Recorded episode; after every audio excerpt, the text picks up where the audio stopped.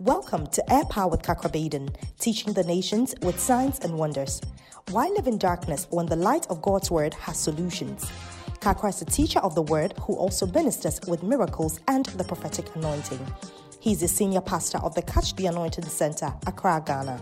Now, today's message. Welcome to today's broadcast. Kakra begins a profound teaching titled The Power of Prayer and Fasting. Let's join in. Today, I want to talk about the power of prayer and fasting. You know, when we fast, um, spiritual things have released a certain power. They do things. But if you don't understand the effect or the result of what you are doing, you may not do it because you don't fully understand it. So today I was with my daughter in the car and uh, I told her to go and clean her brother's room when she goes back. And I knew that as we were talking, it's like, ah, maybe I'm worrying her. Then I said, listen, let me explain to you why you must be cleaning. The reason why you must be cleaning. So I was trying to explain to her. I said to her that to, to, to be a leader, there are two qualities you need you need initiative and you need capacity. These two things. First, initiative means you take the first step. So followers are waiting for somebody to say something. But a leader has initiative. If there's a chair in the wrong position, he will just get up and position it by himself. But a follower, you have to come say, look, uh, move the chair. That's the difference. So I was trying to explain that lesson. So you have to show initiative. So even when the room is dirty, I don't have to say it. You have to do it yourself. And I said, the aim is not the job, the aim is to develop initiative. So it's not that I just want you to work per se, but I want you to develop a certain capacity. Then I also explained that after initiative, you need capacity which means the skills needed to do something. So when I say clean, it means you must have the skills of cleaning. Because some people don't know how to clean. So you must know how to do it. And so if you combine the initiative with the capacity, then you are showing leadership. So I was trying to explain to her that. So that is why I don't have to tell you, do this in the house or do that. I expect you to Use your initiative. And I said, as you are doing it, you are cooking, whatever, you are developing capacity. So that one day, if you have somebody cooking for you, you can tell the person, reduce the spices because you are leading the person now, because you've done it before. Done it before. So I quoted a verse, which was in John chapter 2 where Jesus turned uh, water into wine. In verse 8 says, When the ruler of the feast had tasted the water which was made wine, but the servants knew. So I said to my daughter, The ruler of the feast, the big man who wasn't doing anything, he didn't know how water can turn into wine because he doesn't do anything. So he has no capacity.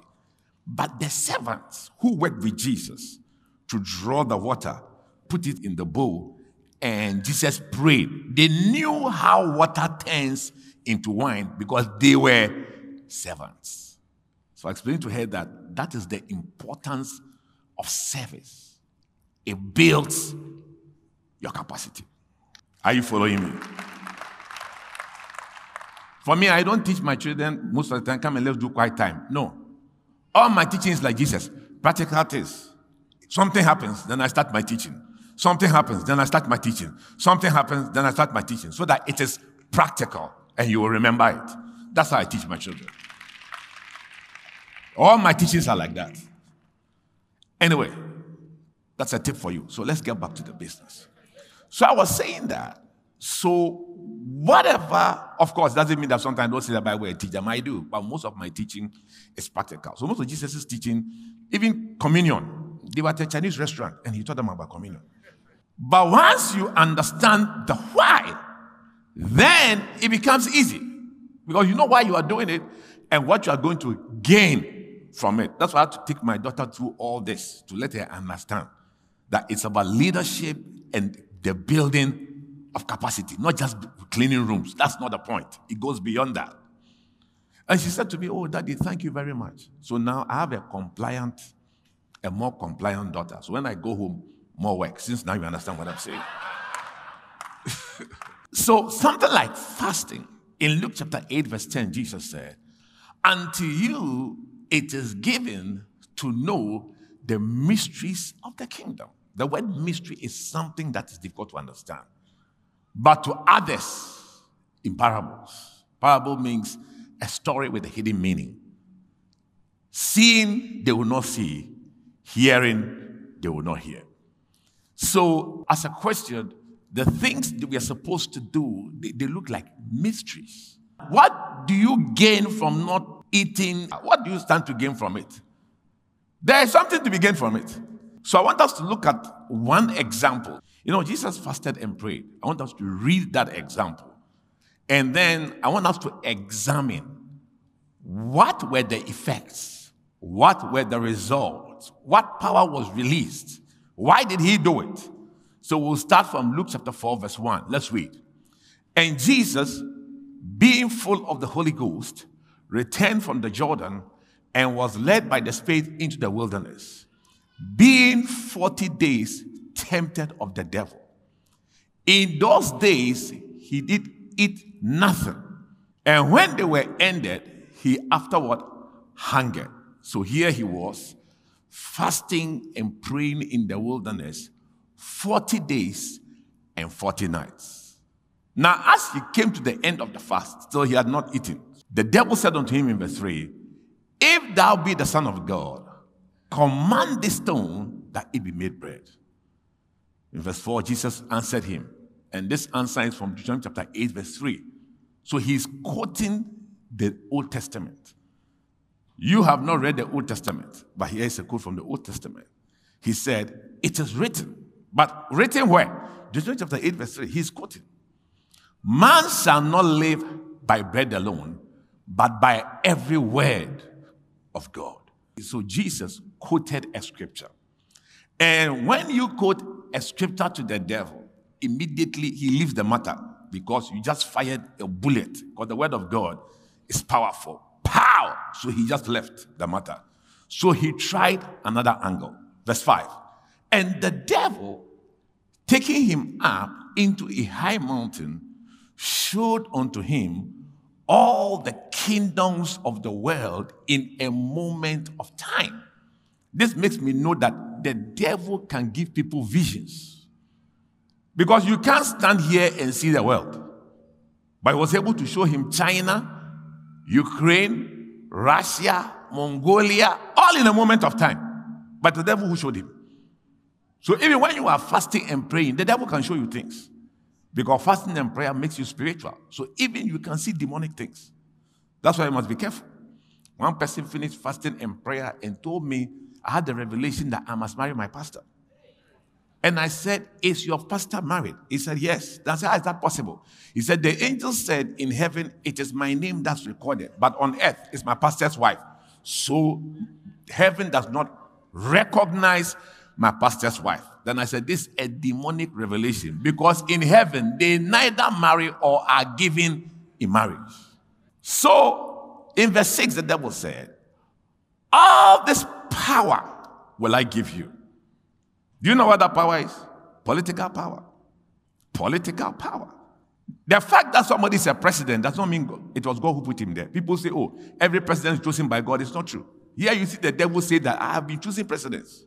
The fact that you are a president does not mean it's God who chose you. The devil can choose you. All this power is given unto me, and the glory of it. You know what the glory is? Money. In Haggai 2 3, God said to uh, Israel, He said, I will fill this house with glory. And said, The silver will come and the gold will come. He called money glory. So the devil said, Listen, now that even the cedi has devalued, I can give you more pounds. When you change, it will be like you are cooking rice, it will just rise. He said, I'll give it to you. And Jesus said, It is written, Thou shalt worship the Lord thy God, and him only shall you serve. He quotes another scripture. It's all in Deuteronomy. And you have not read, the book of Deuteronomy before. You always read John. It's asked for John, his love. So just read John. That's Deuteronomy chapter 10, verse 20. So he quotes that scripture too from Deuteronomy.